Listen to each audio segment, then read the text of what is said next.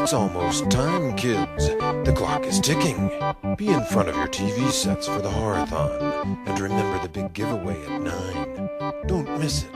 And don't forget to wear your Olá, está começando mais um programa. Fame 4. Estou aqui com a galera, os meninos Jamie, Stefano, Guilherme e mais uma vez junto com Felipe Macedo, continuando a maratona de, de filme de terror. E simbora aí, fala aí galera, dá um oi aí. Oi, pessoal, aqui é Guilherme voltando para mais um podcast de filmes de terror. E aí, pessoal, aqui é Stefano, tudo bem com vocês? Bem-vindos de volta a mais um da nossa edição especial de terror. E aí, pessoal? É, finalmente um filme de vampiro que vale a pena ver nos últimos anos. E mais uma vez aqui, Felipe, muito obrigado pelo convite. E de fato, realmente é um puta filme. E vamos embora discutir o filme dessa semana. Para quem está nos acompanhando, essa maratona, tem mais outros dois filmes de terror que tem- tem- tá sendo falado. E aí, mas hoje vamos falar só depois da vinheta. Hello. I'm the Doctor. Black and blue. Fight night. The greatest gladiator match in the history of the world. God versus man. These violent delights have violent ends. I'd buy that for a dollar. I ate his liver with some fava beans and a nice Chianti. Tonight's the night. And it's going to happen again and again. Captain Sam, can you hear me?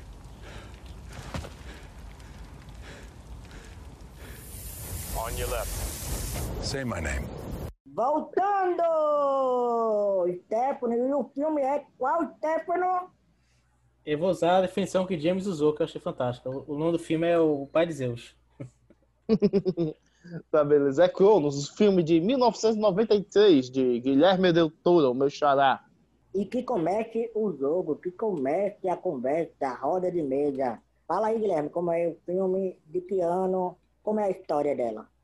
Tá, o filme é de 1993, do meu xará Guilherme, mas é espanhol Guilhermo Del Toro, que é a história do seguinte, é sobre um alquimista que criou um objeto sobre a vida eterna. Esconde esse objeto e vai parar na mão de um vendedor de relíquias antigas. Enquanto isso, também temos um mega empresário que está a ponto de falecer, está atrás desse objeto para escapar do bico do urubu, enquanto seu sobrinho está torcendo para ele ir para a cova para herdar a empresa dele.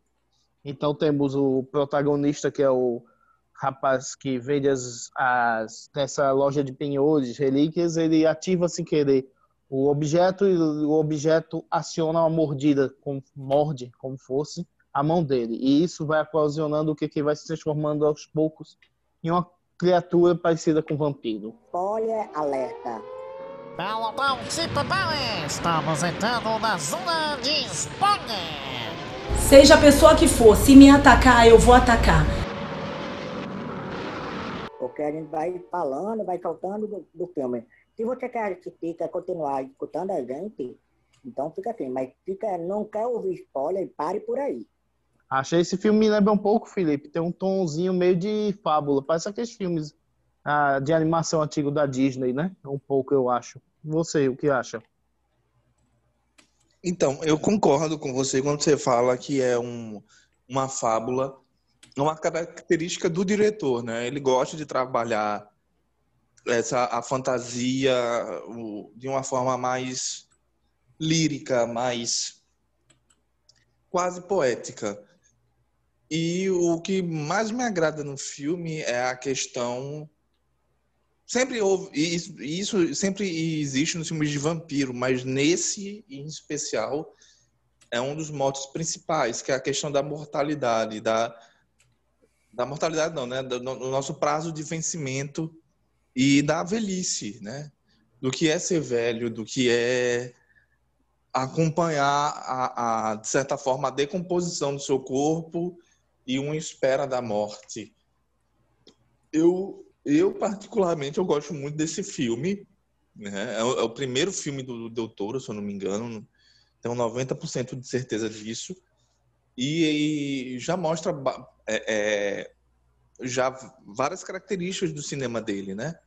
Além dessa versão mais lírica, mais poetizada, já tem uma violência mais estilizada.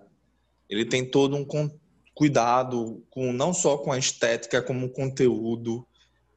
Eu, eu gosto bastante desse filme. Às vezes eu acho que às vezes o Del Toro, como ele pega criaturas da fantasia que, que ele gosta, e às vezes ele faz outro, faz terror também, em alguns casos, e outras coisas ele faz uma fantasia ou um romance, como fosse como aquele filme A Corlina Escarlate, que é outro filme dele, né? Mas ele ele pega elementos da fantasia e constrói filmes diferentes. É, eu gosto da forma como ele é criativo com, com abordagem sobre vampiros, né? Porque, tipo, basicamente, estamos em 2020, o ano era 93, mas a gente já viu de tudo, né? Tipo, todo tipo, vampiro que brilha nos últimos anos, é, coisas mais clássicas e tal, e, e eu acho que esse é mais inventivo, eu acho que esse é um dos pontos fortes do filme, né? A forma como ele aborda, de certa forma, o vampirismo, mas eu acho que, sei lá, da metade pro final, eu acho que ele é meio enrolado e eu não eu acho o desfecho meio estranho. Eu, eu tenho umas ressalvas. Mais pra frente eu vou, eu vou abordando melhor isso. que Guilherme Doutor sempre tem muito cuidado com, com a estética, com os efeitos práticos, são, muito le- legais, aquela coisa dele arrancando a pele, tá? Essas coisas, achei massa essas coisas. Eu também gostei da história, pro, como, como vocês falaram, uma coisa, um- uma visão original né, do, dos vampiros, de, de como foi criada essa maldição, de como ela funciona. Achei, achei interessante. E você, mano, o que achou? O que, é que eu achei do filme? Eu adorei, eu acho, eu acho muito interessante como o Guilherme Del Toro, ele trabalha filme com toda fábula, toda metáfora, né? Tem uma filosofia nesse filme, eu acho muito bonito. Tá, um filme tão lindo que eu gostei, do Cronos. Eu acho muito interessante a trama dela, tanto a produção, a direção de arte. Gosto muito desse cuidado do cara que trabalha nessa, nessa parte de objetos, do, que toma, é, eu acho que é, é a sobrinha dele, né? Ou é a filha dele. Eu não, não lembro direito. Neta, é neta dele, Neta acho que é a dele. filha. Ele, então, ele do pai tem dele. esse amor com a neta, né?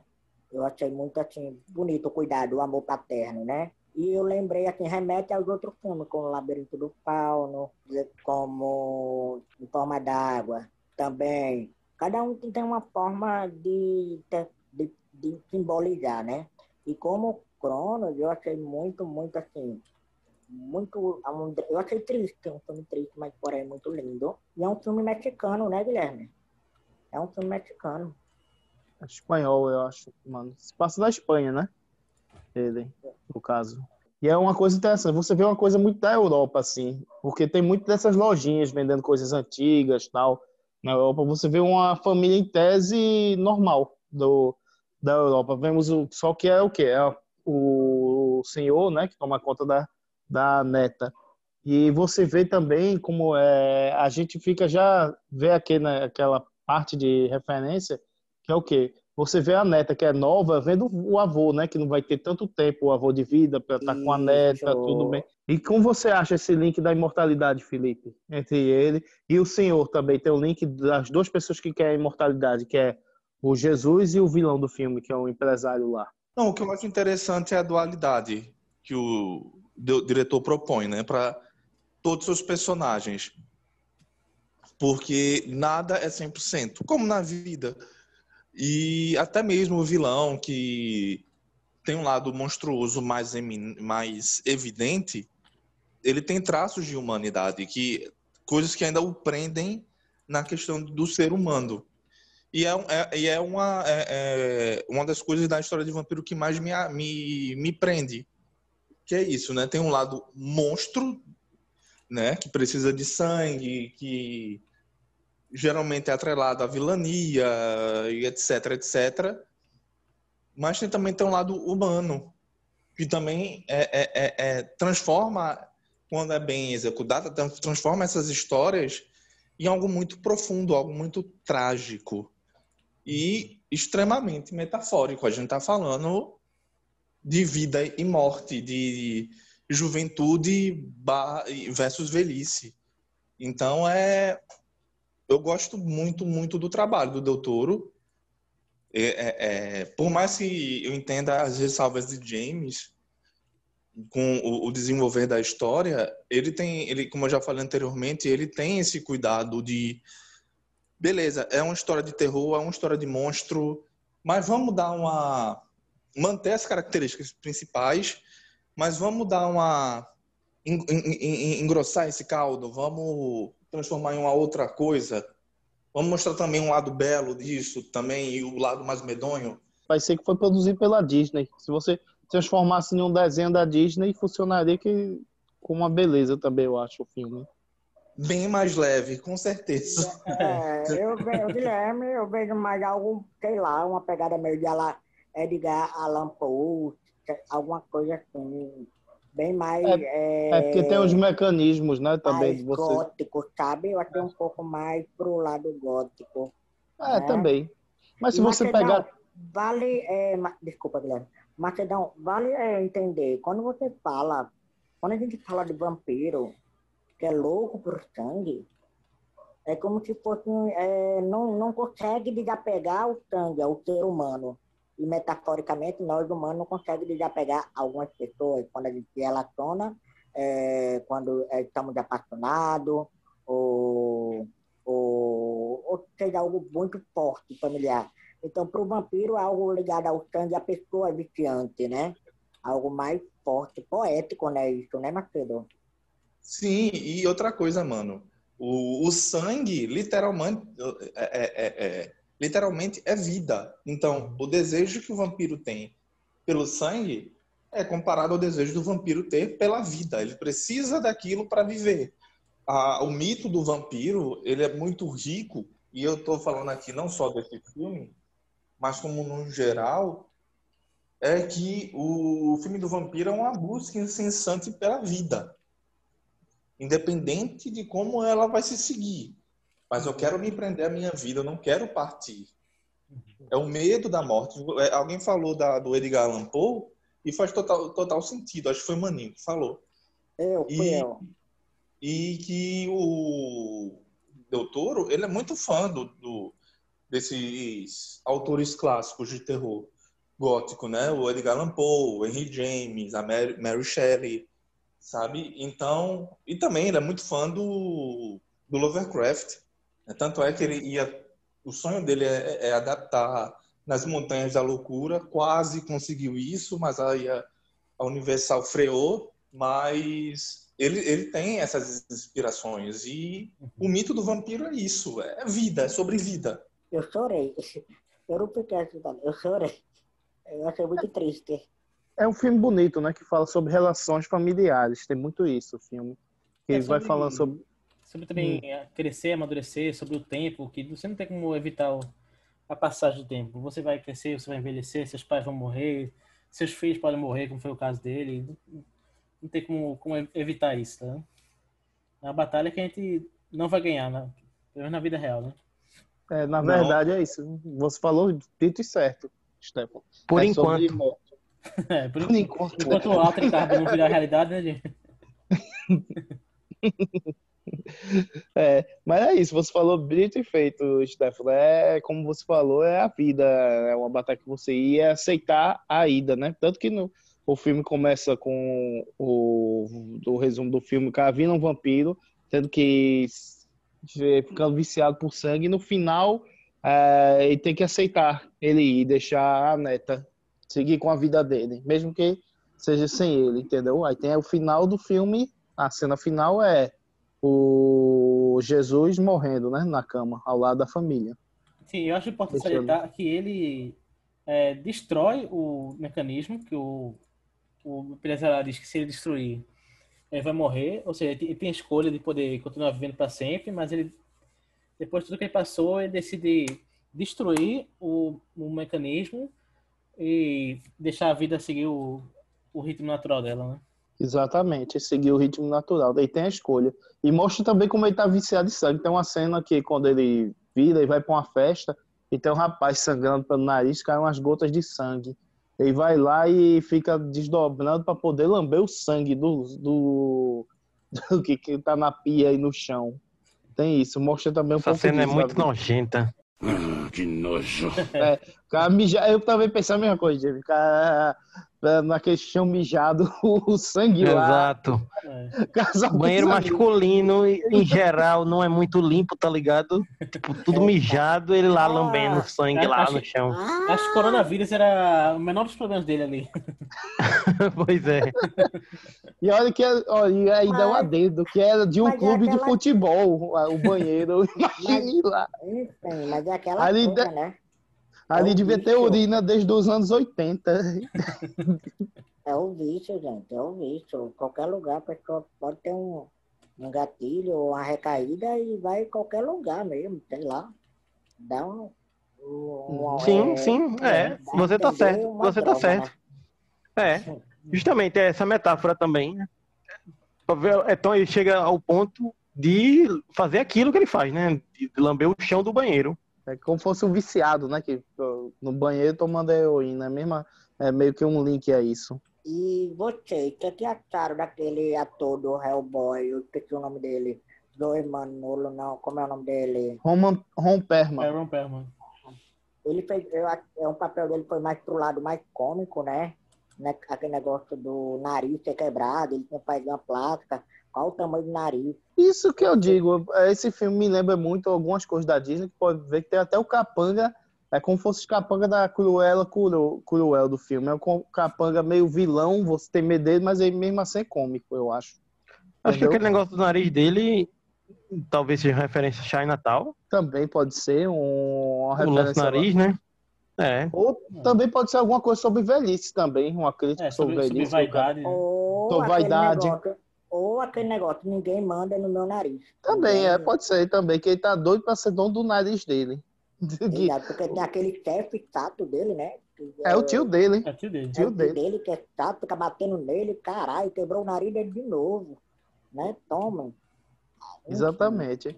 Tem um pouco disso daí. Ele doido que o velho conte o bico do urubu e o velho não vai. E o velho quer ainda ser imortal.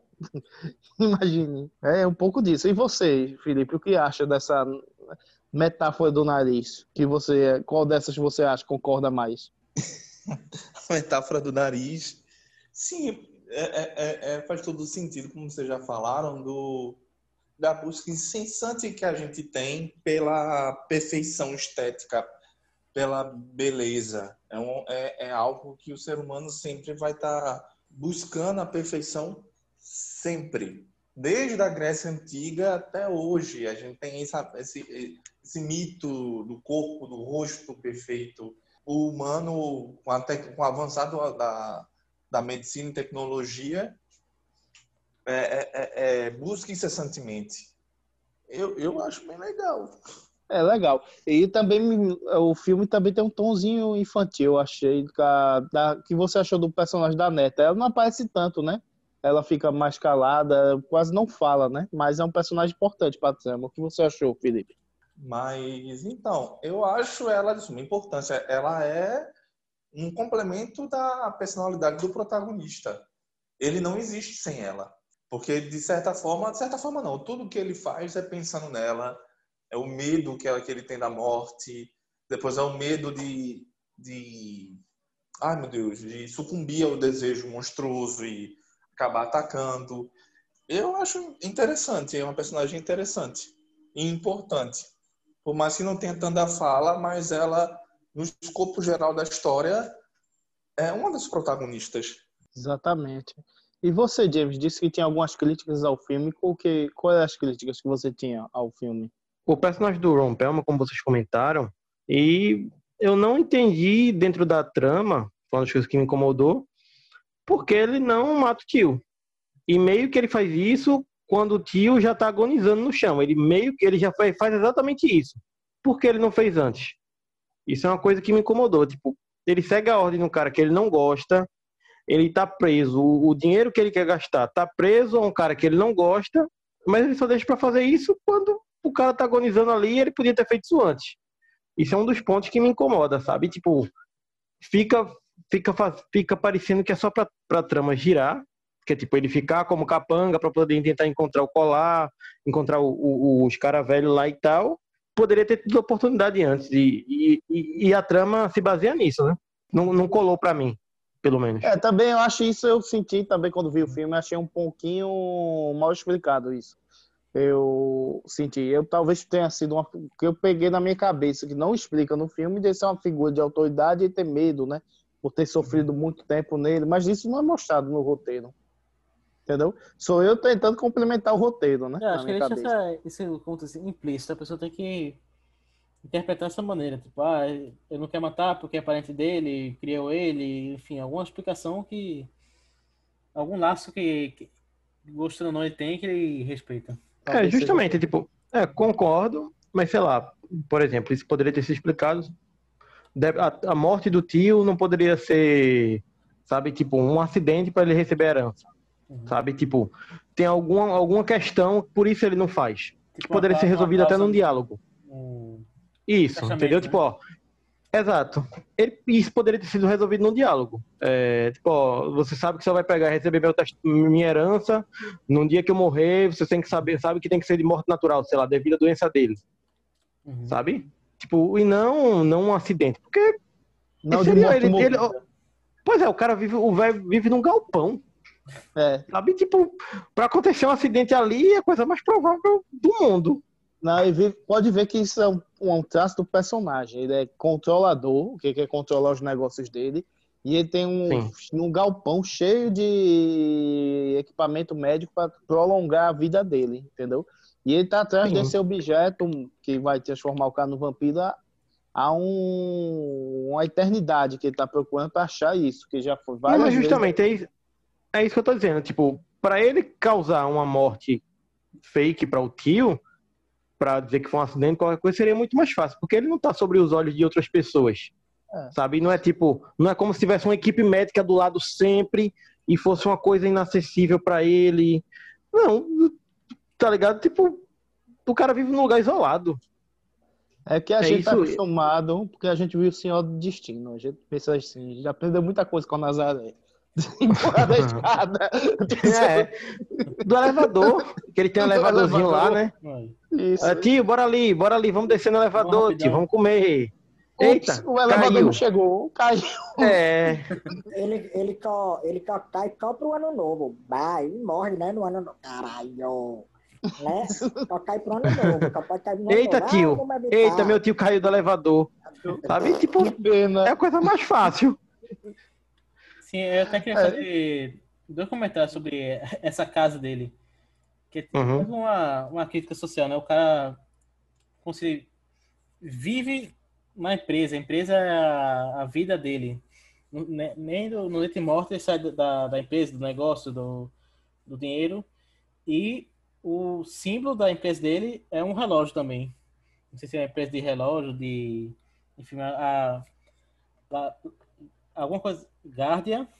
E o símbolo é o relógio. Tá? Fica bem evidente na, na luta final do, do sobrinho com o, o velho. Com ele.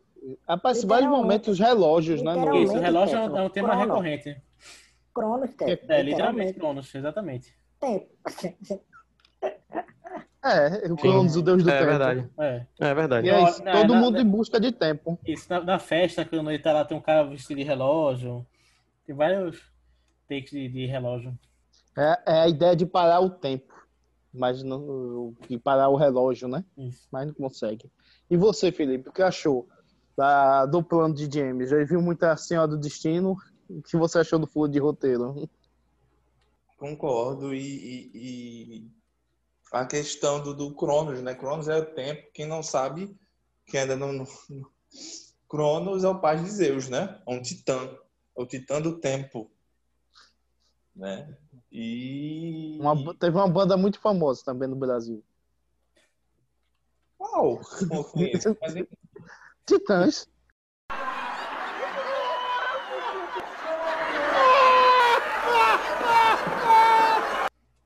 Nossa. Eu específico, eu tava pensando em Cronos. né? E tempo é o que, a, é que os humanos não têm enquanto um vampiro, em tese, tem. Não, agora eu vou passar para a parte do encerramento final, né? Vou falar o que eu acho. Eu acho esse filme muito bom. James tem esse, acho que tem esse furinho no roteiro, como o James falou, mas no geral eu gosto muito da direção de arte, da fotografia. Tem atores muito legais e eu acho que a mensagem é muito bonita. É um filme bonito, como eu disse. É um filme, é uma fábula de terror. Guilherme Del Toro fazendo filme de vampiro, né? Que ia fazer depois ia para os Estados Unidos dirigir Blade 2, né? E tem uma série de terror também, ele produziu há pouco tempo, The Stand. E eu acho que é muito bonito esse filme, muito bonito mesmo. Eu acho que fala uma mensagem bonita sobre a mortalidade da gente e, e aceitar a velhice. E você, James, o que acha do filme? É, independente dessa ressalva que eu falei, né? Que são esse ponto, eu acho o, finalzinho um pouco enrolado. É, vou deixar o pessoal ver e se tem a mesma opinião que eu, se tem a mesma impressão que eu. Mas ele é um filme, como vocês falaram, tem todas essas metáforas sobre o tempo e tal. Ele tem uma maquiagem muito boa, ele é muito criativo, é, no sentido de uma nova abordagem para essa coisa que está meio, digamos assim, saturada de vampiros. A gente sabe, a gente fez até um podcast logo no início aqui, que foi sobre a série do Drácula da Netflix, que tentou até ser uma coisa clássica, tentou ser uma coisa revisionista sobre a história de vampiros, e vocês sabem o episódio 3, o que, o que aconteceu, né?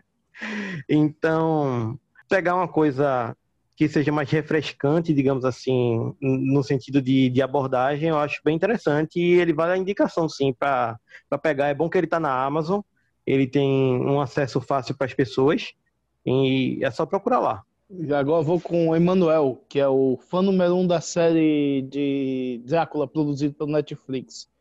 Ah, não! Mas, menino, não. Então, voltando. É, eu gostei. Ela tem. É, é, um, é um filme com, com baita de riqueza de produção em relação à maquiagem, direção de arte, tanto a forma da interpretação dos atores, é, a trama, o roteiro, eu gostei. É, eu super indico para quem gosta, né, de tipo madrugar ou sei lá, ver à noite quem e assistir filmes assim, que tem esse lado, né? O lado amor, não sei, mais drama, né? O lado mais dramático do vampiro. Então, super recomendo. Ok. E você, Stefano? Também recomendo pelo que já fala sobre as metáforas, sobre essa nova visão na, vamos dizer assim, gênero do vampiro. Então, e você fala que eu também gosto muito do diretor, Guilherme Del Toro, acho que muito, gosto muito dos filmes dele. Ele tem um, um jeito bem peculiar de contar as histórias. Como vocês dizem, lembra até uma- umas fábulas. Até que eles são comentário que ele sempre, às vezes, bota alguma coisa falando sobre eh, a Guerra Civil Espanhola, né, que se marcou muito o país. É, um tema recorrente na, no Labirinto Fauno, na Espinha do Diabo. Nesse fala rapidamente, quando fala sobre o do alquimista. Eu acho que vale a pena para quem gosta de filme de terror, quem gosta de filme de vampiro e para quem gosta de filme de, do Del Toro. Isso mesmo. E você, Felipe? Deixe suas considerações sobre esse filme. Ah, é. É, eu acho que o, muito já foi falado, eu gosto muito do, do, do filme, da condução, da, de tudo dele. Tenho minhas ressalvas também, mas é um excelente filme e é legal, é legal lembrar o quão é, versátil é o Del Toro, porque ele já trabalhou com vampiros pelo menos mais duas vezes, que foi com o Blade e com o Noturno, que é, que é uma série de livros que depois virou série de TV.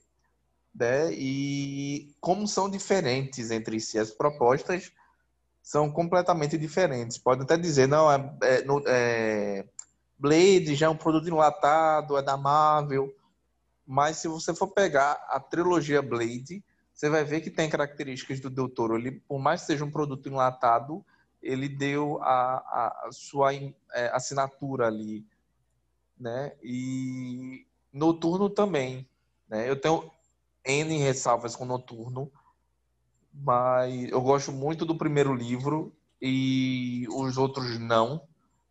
Mas é muito legal a, a como ele mudou a mitologia do vampiro. É isso, pô. É, vale muito a pena conhecer esse primeiro, um dos primeiros trabalhos do Toro. E aí fica a marca de, de Guilherme Del Toro, né, Felipe?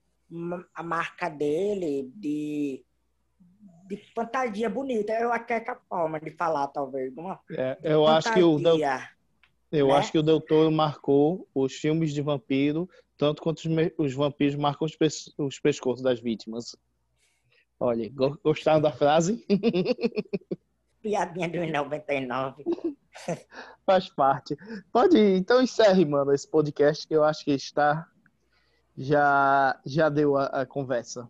E é isso aí, galera. Estamos encerrando o programa, podcast. Se você gostou, curtiu o nosso comentário, a análise do filme Cronos, é bom? É ruim? Concorda? Discorda? O que, é que você achou que Stefano, ou Guilherme, ou James, Felipe falou? Ou que eu falei? Mas é isso aí, gente. Então, está encerrando mais uma vez um programa da Maratona de Terror.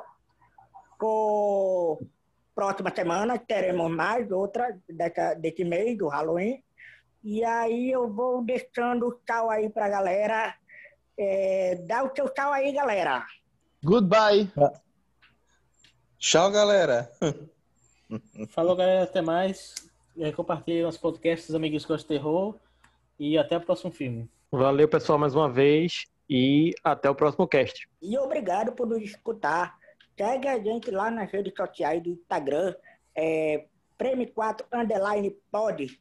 Curta, compartilhe. Escute mais outros programas da gente. Tem mais assuntos lá. Eu acho que vocês vão gostar, vão curtir. Comentem. E até mais! Hello. I'm the Doctor. Black and Blue. Fight Night. The greatest gladiator match in the history of the world. God versus man. These violent delights have violent ends. I'd buy that for a dollar. I ate his liver with some fava beans and a nice Chianti. Tonight's the night. And it's going to happen again and again. Captain Sam, can you hear me?